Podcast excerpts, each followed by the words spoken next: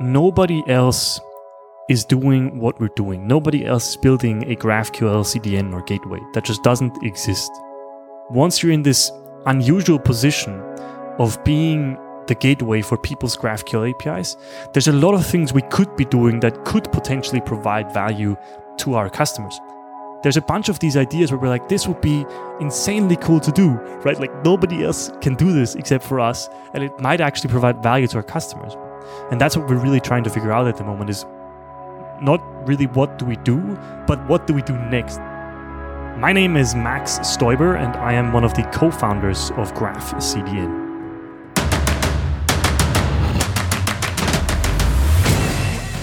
This is Code Story, a podcast bringing you interviews with tech visionaries who share in the critical moments of what it takes to change an industry and build and lead a team that has your back.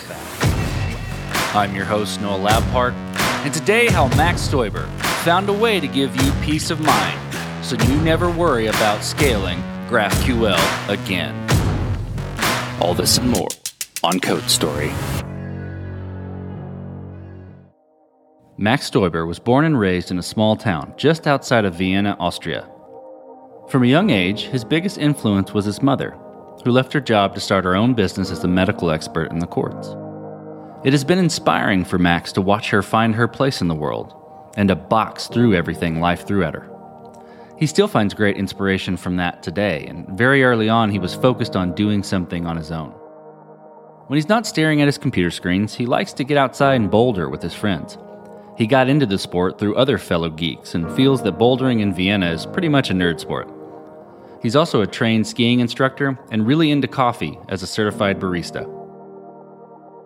Prior to his current venture, Max has had some great success in the open source world and building a chat tool called Spectrum, which was a platform for community chat. Eventually, GitHub acquired the product and opened a whole new set of problems around architecting a large scale, real time system. Through a difficult period of learning and service outages, he learned and figured out a better way to reduce traffic up to 95% with edge caching. This is the creation story of Graph CDN. My background is in open source. I've invented a lot of open source projects that lots and lots and lots and lots and lots of people use. And through that, I got to meet Brian Lovin and Bryn Jackson, who run the Design Details podcast that some listeners might be familiar with. Great podcast if you're into design. And they started using some of my open source projects for a product that they were building that they were calling Spectrum. And what it was, it was essentially a platform to move their community to. They had this existing community of design details listeners on Slack that I think eight or 9,000 people were in. And Slack essentially came to them and was like, hey, look, it's really cool what you're doing, but please go do it somewhere else. Like either pay us or go do it somewhere else. But Slack charges, I think at the time it was like $5 per member. So this would have been $45,000 a month for a free community of designers that they were running, which obviously they can't afford. And so they started building this community platform for their community and asked me a bunch of questions about my open source projects that they were using. And through that, I got introduced to them and eventually became one of the co founders of Spectrum. Um, and we took their initial idea of building a home for their SpecFM design details community and extended it to be the home for every community. We were, we were building this sort of unified um, community platform that actually grew really, really well because it combined the best parts of what forums gave us many years ago, but also what Slack gave us. So it was all thread based and it was all sort of async in the same way that forums are. But the comments underneath each thread were real time chat.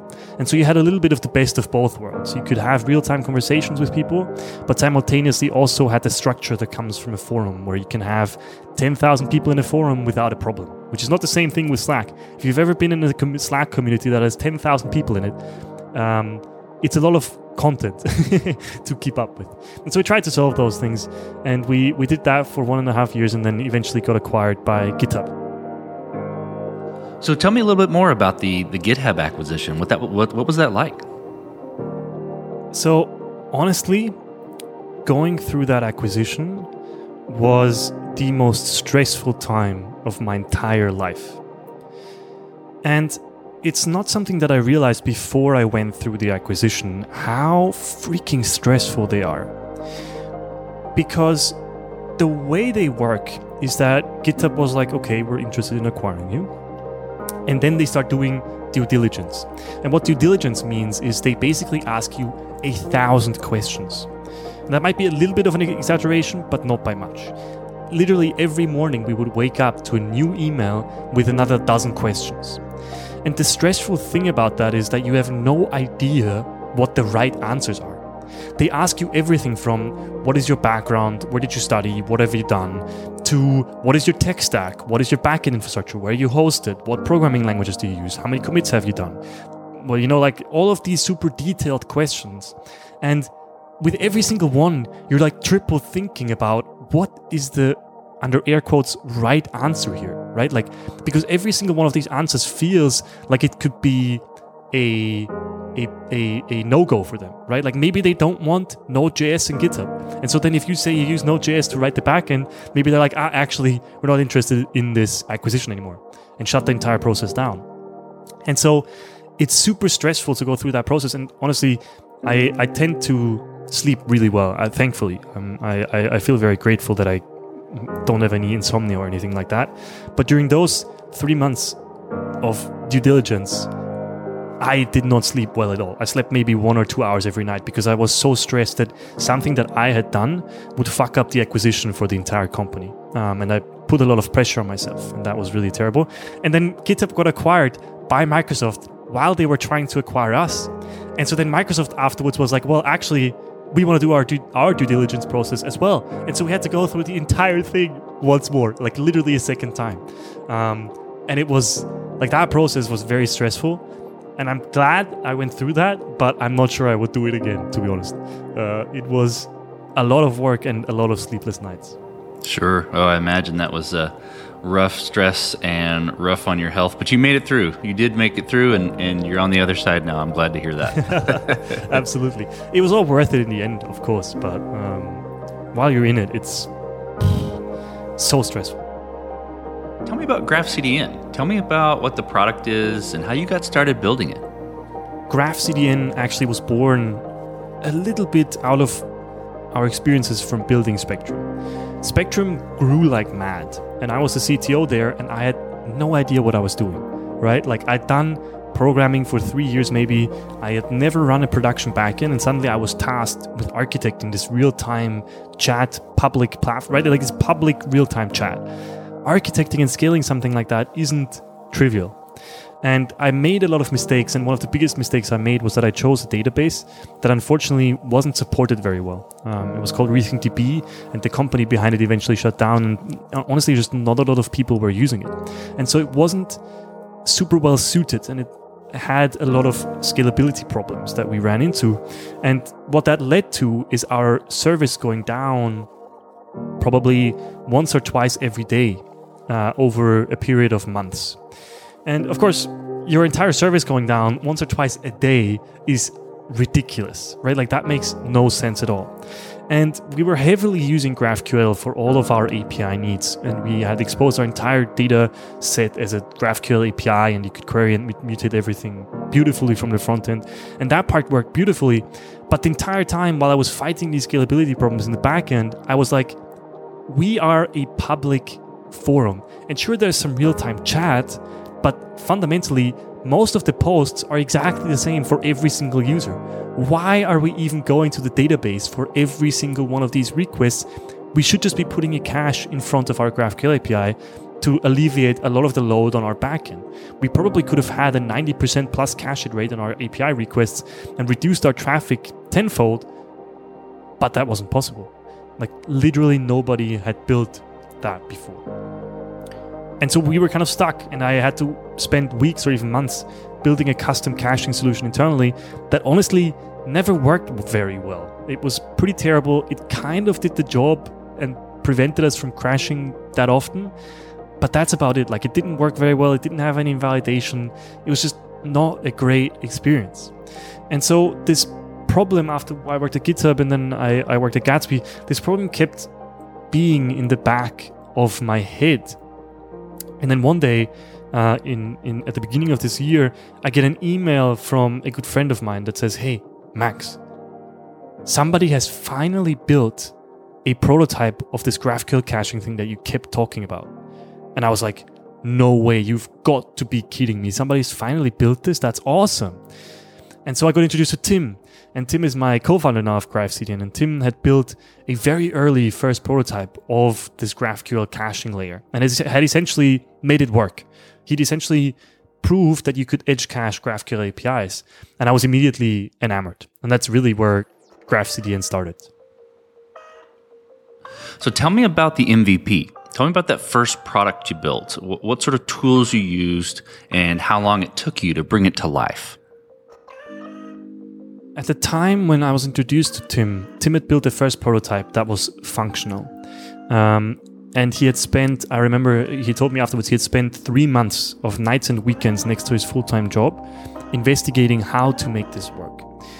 Because all of the edge providers, or a lot of them, are too slow for caching. Um, they're not performant enough. And the only one that's really super fast is Fastly. And specifically, what I'm talking about there is the invalidation. What's important when you're caching APIs is that a lot of these this data is super dynamic, right? A lot of the data that you'll send back from an API is very dynamic, even if it's a news website. When an article is edited, you can't just have that stale old article sitting in a cache for 10, 15 minutes, right? Like editors expect that typo fix to be live immediately, not 10 minutes after they fix it. That makes no sense to them. And so whenever data changes, you need to be able to invalidate the cache really, really, really quickly, which gets even harder if you're doing edge caching, if you have worldwide locations that that where you need to invalidate the, the, that data everywhere. And so Tim actually spent months investigating different providers and eventually landed on Fastly, who have super fast invalidation. And he had a first prototype running that could cache GraphQL APIs. And I think at that point he'd also built the first landing page for to, to collect email addresses of people that are interested. I, th- I think that was a state of things when I met him and when I joined. And from that point on, it took us about I want to say a month to get to a private beta state. So where we could where we could onboard first real users having production use cases and have them use us in production us not having to be scared that everything would crash and burn and that it wouldn't work well for them. And so we went through that email list and found a few suitable prospects and then and then uh, got them onboarded. And that gave us a bunch of really great feedback of stuff that we would need to improve because it turns out a lot of people use GraphQL in very similar ways, which I think is because of the strict schema that you have to follow. And so there's a lot of best practices around that. And most GraphQL APIs look remarkably similar. And a lot of them have remarkably similar use cases. And one of the first ones we ran into that we hadn't deeply considered before was authenticated caching. If you have users, then, or if you have like a SaaS product, right, then caching public data isn't super useful because most of your data will be different per user and will have author- authorization attached to it and stuff like that. And so that was one of the first things we had to add um, after we got these first few use cases into production because we realized, hey, a lot of them have authenticated user data that they would really like to cache but currently can't, and we can enable that. Um, so that was sort of the state of things when I joined. And then, uh, like I said, it took us a month to get that first private beta out, and then uh, we launched about we launched officially with self-serve and publicly i think two or three months after that. Well as you're going through the mvp you have to make certain decisions and trade-offs right? Um, in the short term you know, technical debt or technical decisions or feature cut. And, and it sounds like you had to go through some of those. Tell me about some of those decisions and how how you coped with them specifically. We did a lot of iterations on how people configure their cache because we knew that or we very quickly realized that people have use cases where they want to cache certain parts of the GraphQL API differently from others. And initially, we had this system where you could sort of write a big JSON blob, or I think it was YAML, and you could define, okay, you know, uh, give me the user type and on the user type attach some cache control information like a max age of 900 seconds, a stale by revalidate time of 900 seconds, um, and make it cache per user. And we, we very quickly realized that that gets unwieldy incredibly quickly because people have huge GraphQL schemas. Like we've seen GraphQL schemas with tens of thousands of types and fields if not even hundreds of thousands of types and fields. For example, the GitHub GraphQL API is one of the most prominent examples. Their GraphQL API is massive. They have a huge GraphQL API, and if you were to try to configure it with that system, it would take you a year probably to get all of those types written out. And so we spent probably a week or two re-architecting that to match what many other CDNs now have, which is this rules system where you can configure cache rules. And you can say, okay, if a query contains X, Y, or Z type or field, then cache it accordingly. And with that rule system, you could sort of reuse these cache control, um, this cache control information, and group it by logical pieces that make sense to your specific business use case. So, for example, many of our customers have a rule that says authenticated data and then they just put all the types in there that are authenticated, like user, direct message, um, uh, direct message connection, any type that's like different per user, they put in there. And so immediately they have a logical grouping of why are these types cached the way they are? And please cache all of these the same because for this specific purpose they are the same. Treat them as the same um, as the same sort of use case as the same uh, constraint. In in this example it was user specific caching. And so even very quickly after the private beta we realized okay our, our old configuration system does not scale. Like that if you have a real production use case with a really big graphql api that does not work. And so we switched to the rule system, which took a, a, a week or two. Now, to be a little bit more close to where we are now, after we we tried to get the product out of the out of the out of the gate and get it publicly usable by everybody. But of course, to do that, we had to incur some technical debt in different areas of the code base. And so, a lot of what we've done since then is stabilizing our systems because we are critical infrastructure, right? From a business perspective, if we go down, our customers go down. And so we have to have excellent engineering. There's there's no way around that. As an infrastructure provider, we have to be extremely careful with the code we write and ship. And so we spent a lot of time cleaning up our entire code base, writing even more exhaustive test suits, doing really good hygiene basically to ensure that our systems would scale and keep scaling and not break or we would ship something that's broken. So from that point, then, how did you progress the product and mature it? And to, to kind of wrap the question in a, in a box, uh, how did you build your roadmap? And how did you decide, okay, this is the next most important thing to address or to build in Graph CDN? That is such a great question because I think that's the thing we struggle with the most. And I don't think I have a good answer for this. And the, the reason is that nobody else is doing what we're doing. Nobody else is building a GraphQL CDN or gateway. That just doesn't exist. But once you're in that position, and, and, and I expect that to change, right? Like that's not going to be the case for very long, I hope. Um, but right now, we're the only ones doing this. And the interesting thing is, once you're in this unusual position of being the gateway for people's GraphQL APIs, there's a lot of things we could be doing that could potentially provide value to our customers. So it's almost like we have this huge list of ideas of things we could do, like, for example, rate limiting based on the complexity or cost of an individual GraphQL query. Because normal CDNs cannot really rate limit GraphQL APIs because a request to slash GraphQL can have many different performance implications depending on how small or large the, the query is and which specific data it fetches. And so you have to understand GraphQL in order to, to do good rate limiting for GraphQL APIs that's something we could provide for our customers, right? Like we could provide rate limiting for them. There's a bunch of these ideas where we're like, this would be insanely cool to do, right? Like nobody else can do this except for us, and it might actually provide value to our customers. And so a lot of what I'm actually doing right now, specifically, is doing customer research. So I'm speaking with both um, existing customers about their problems that they run into with their GraphQL API, but also potential future customers and other users of GraphQL with use cases that maybe maybe they don't even really want caching. Maybe they have a use case where caching doesn't make sense. But there's probably still something where we can provide value to them as this GraphQL CDN. And that's what we're really trying to figure out at the moment is not really what do we do, but what do we do next and what provides the next the, the, the biggest value to the most people. Um, and that's really a big question that honestly I don't think we have a good answer for right now, right? Um, we obviously have a short term roadmap over the next two months where we're going to work on a lot of different things. But beyond that, it's, well, what's the next big topic?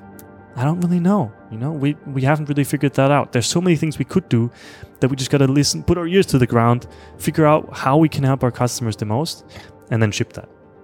That makes sense. That's always the most difficult thing. And what do we do next? What is the most valuable thing for our customers, for our users? Um, and it's a it's a dance. It's it's definitely a dance.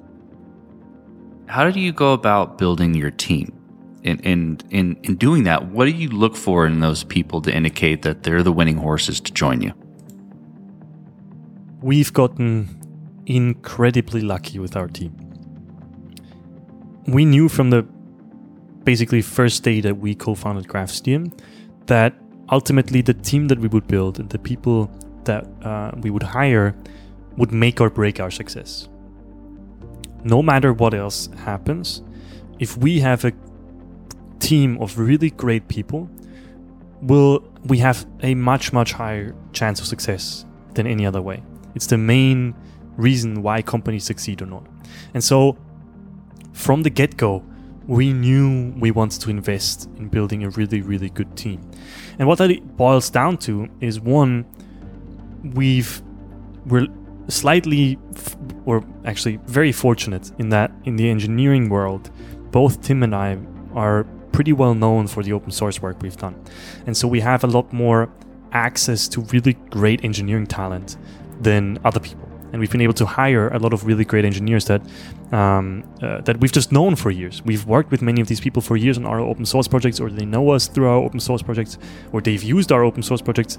And so we have um, a way to get to them, and we have an intro, and we, we can talk to them and talk to them about GraphQL, right? Um, and so a lot of the engineers that are working for us right now are, for example, um, core contributors to GraphQL clients, or they've built, they've worked on the GraphQL framework itself, or they've worked on the GraphQL playground, or they've worked on many of these different GraphQL related open source projects and products. And so they have, we have so deep GraphQL experience that I feel like an absolute noob. Like I've used GraphQL for three, four years now, and I feel like I do not know anything compared to any of the engineers on our team. It is absolutely bonkers to me. Really fortunate, of course. Great problem to have, but I feel like I'm the biggest idiot on the team right now, which is very. It's a great problem to have, but I gotta I gotta solve that problem. The other thing I would say that we are doing slightly unusually is that we invested in our people function immediately. As soon as we knew that um, GraphCDN had some whatever product market fit you could call that, um, and we were going to build out a team to actually do this, we knew we would need to hire somebody to manage that part of the company because if we fuck that up, then if we hire the best people but then don't treat them well, they're just going to leave. And it's not going to be the outcome that we want. And so we got even more lucky because we were able to hire Sue Audio, who previously scaled startups from zero to over 100 employees. And I've people, the, the funny thing is when, when, when we announced that Sue was joining GraphCDN, at least half a dozen other founders reached out to me and were like, how the hell did you convince somebody of Sue's experience to join your early stage startup? And the honest to God answer is, I have absolutely no idea. I have no clue why, out of all her options, she decided to join GraphCDN, but I'm extremely grateful that she did. Um, and she's really elevated the company to a whole other level, bringing in even just, we had our first offsite last month um, with the entire team. And I can tell you, that offsite went extremely well. But if Sue hadn't been here, if Tim and I were the ones organizing that offsite, it would have been a catastrophe, right? Just in hindsight, I am so glad that we hired for that position this early on. And I'm super grateful that we got Sue on board specifically, who has that much experience and that much knowledge to bring to the company. But if there's other early stage founders listening, invest in your people function if you can. If you have the money to hire somebody to help with that part of the business, because it is going to change your tra- trajectory meaningfully. Well, let's talk about scalability then. So, did you build this to scale efficiently from day one, or are you fighting this as you grow? Thankfully, the way we've built this means we can scale very, very, very far. We are based on Fastly's Compute@Edge product, um, which means essentially we're relying on Fastly's infrastructure. And that was a very conscious decision. It has some limitations and constraints that we have to work around, but Fastly handles so much traffic. If you remember three months ago, now this was slightly unfortunate, but they, they went down for an hour. And so many popular websites were dead during that time because so many companies rely on Fastly. So Fastly sees a level of traffic where I know that no matter which customer happens to sign up and deploy as a production today, today, we'll be fine. We'll be able to handle it. As long as our code, the code that we run on their infrastructure, isn't completely broken, we're fine. You know what I mean? Like we can handle a very high level of traffic that I don't think any single company on the planet even can reach, um, which thankfully is a very, very, very good benefit of using Fastly.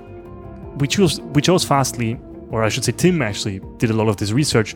Fastly has one of the currently at, at the like 2021 end of 2021, one of the worst developer experiences you can imagine. Their platform is very early. There is so much there's so many rough edges that you have to work around that you have to circumvent where you have to hack around their systems but it is by far the fastest edge provider there is we've tested every single other one and fastly is just in a, in a, in a class of its own it is so fast that we're happy to incur that developer experience hit in return for our customers having a much much much faster experience um, because ultimately to, to a lot of our customers performance is money, right? Particularly if you think about e-commerce use cases, right? Like every millisecond that you can reduce the latency is critical to um, to their to their to their income essentially. And so we knew we had to focus on that, and that's a big part of the reason why we use Fastly. Well, as you step out on the balcony and you look across what you've built with Graph CDN, what are you most proud of? I think for the most part, it's the combination of helping our customers and the team we've built. We really help our customers, which feels fantastic. We have customers that were getting traffic spikes repeatedly every single week. I was just talking to another potential customer recently, and I was t- telling them a story about you know traffic spikes and downtime, and their team looked at each other and they went, "Yeah, that's Tuesdays," and for some reason, that specific customer just always has a huge traffic spike on Tuesdays. They don't even know why, but for some reason, people use their thing on Tuesdays and they always have a huge traffic spike and they always, always, always have scalability problems. And with our product, we can essentially alleviate those concerns entirely. And we've had teams that were previously super stressed out and, and, couldn't sleep well because similar to my story with Spectrum, they just had to be there and had to be on call and they got paged and woken up frequently and we've been able to reduce that from them for them basically entirely and have take, been able to take so much traffic and load off of their plate that they can essentially sleep at night right? And that to me is so incredibly powerful and so incredibly um, gratifying um, to be able to have that impact on somebody else's day or in this case night that that that definitely always makes my day when customers tell me story like that stories like that. The other thing is the team we've built the people we've been able to hire like i said incredible incredible people. And i'm so so glad that we've been able to assemble the team that we have that we have the expertise in the team that we have because literally everybody is better at what they do than i am. And that's incredibly scary because it always feels like i'm the the, the, bottleneck for the entire company, right? Like I'm the person that's the worst at everything they do compared to everybody else.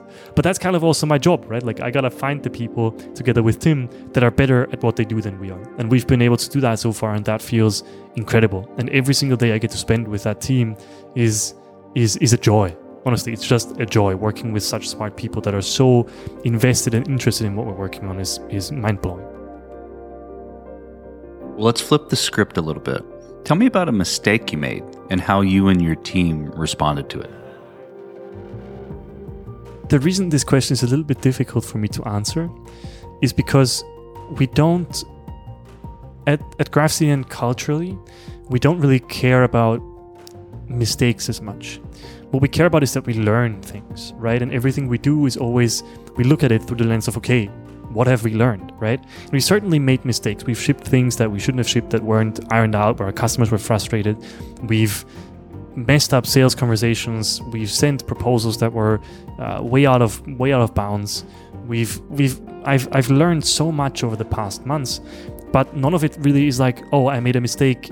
You know what I mean? It, it's it's always I learned something new, and I I've gotten better because I did this thing, um, which I think is similar to one of the. Uh, one of these anecdotes that gets passed around, I feel like in the engineering community, of a junior developer that drops the production database.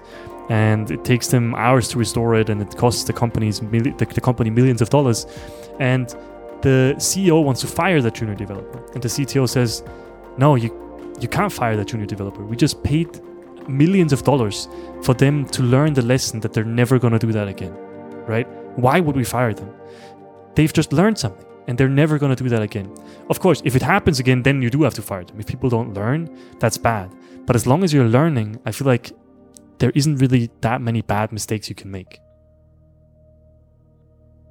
What does the future look like for Graph CDN, the product, and for your team? For us, product wise, like I said, a lot of it is about figuring out what do we do next out of all these great ideas that we have what is the most important thing for us to tackle next where do our customers and potential customers have problems that we can help them with where they're that are really painful. Um, and it's a lot of what we got to figure out. On the other side, we got to figure out how do we build a larger organization, right? Like, how do we scale up this team without breaking the processes? How do we put the processes in place to be able to scale to a large organization? How do we match our gro- our team growth to our customer growth so we can support them, so we can sell them, so we can ship features for them that they want? Um, and a lot of that is what we're trying to figure out right now, putting these processes in place, um, figuring out things like SOC 2 compliance, right? Like big companies are asking for SOC 2 compliance.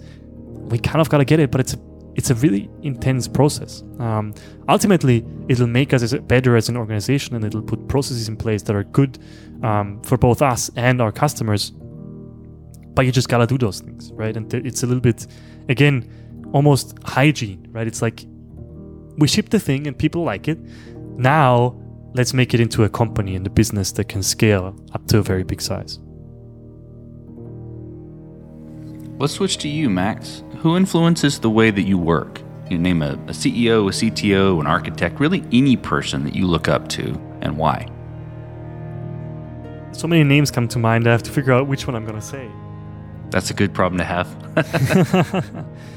I would say one of the people that has influenced my career the most is Nik Graf, who is an engineer also from Vienna who, who runs the React Vienna meetup.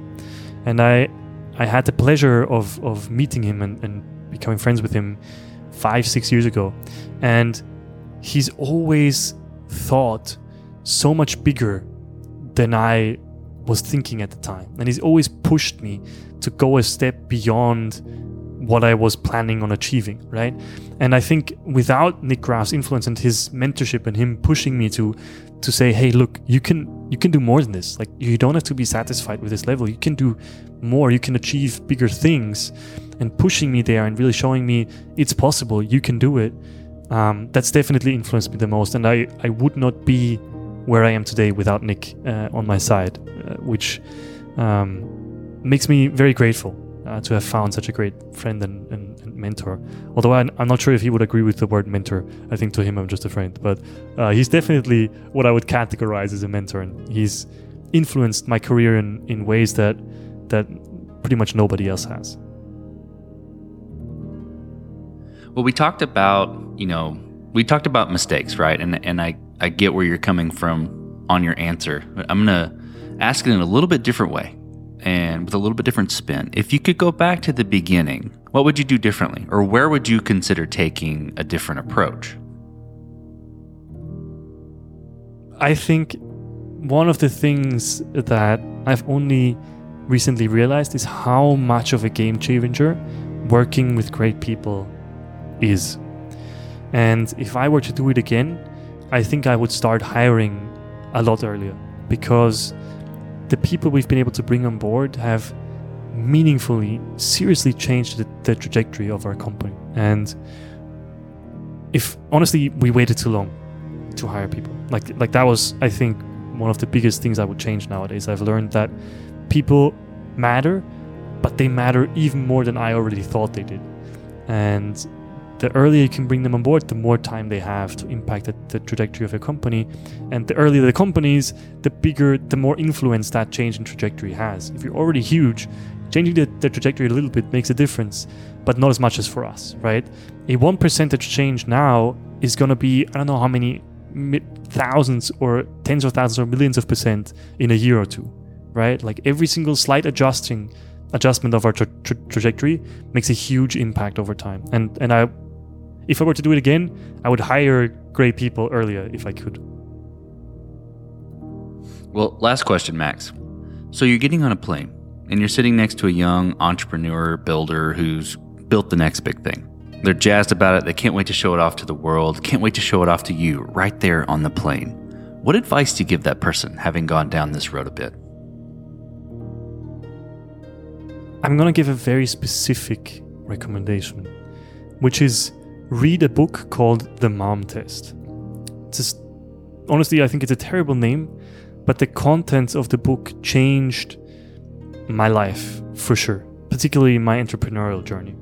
And what that book is about is how do you build something people want? How do you figure out what people want? Because what I often see young founders do, particularly, is they go to people that either are friends or are acquaintances or random people they meet that might not even match the, the, the audience of the thing they're building. And then they go there and they say, Hey, look at what I've built. Isn't it awesome? And of course, nobody goes, No, that isn't awesome, right? Like that just does not happen. No, nobody goes, Hey, I don't think this is great. People will go, Yeah, this is great. What if you also did this, right? Um, and they'll add suggestions that don't really add any value. And what that book essentially taught me is how do you talk with potential customers? And the the the answer is you don't talk about your solution, you talk about their problems, right? I think that's what it mainly boils down to. You ask them, hey, what problems do you have? And if the problem you're solving comes up in the problems that they think about, that's a great sign that you're building something people want. If it does not come up, then maybe think about solving one of their actual problems because you're obviously not providing any value to them. And ultimately, if you don't solve somebody's problem, they're not gonna use your thing, never mind pay for it. You have to solve a problem for a person. And I think that's one of the biggest lessons that I learned. And, and I would highly recommend any any young entrepreneur to read the mom test. It really changed the way I communicate and the the way I build products. Fantastic. That's great advice. Well, Max, thank you for being on the show today. Thank you for telling the creation story of Graph CDN. Thank you for having me. It was great to be here. And this concludes another chapter of Code Story. Code Story is hosted and produced by Noah Labhart. Be sure to subscribe on Apple Podcasts, Spotify, or the podcasting app of your choice. Support the show on patreon.com slash codestory for just 5 to 10 bucks a month. And when you get a chance, leave us a review. Both things help us out tremendously. And thanks again for listening.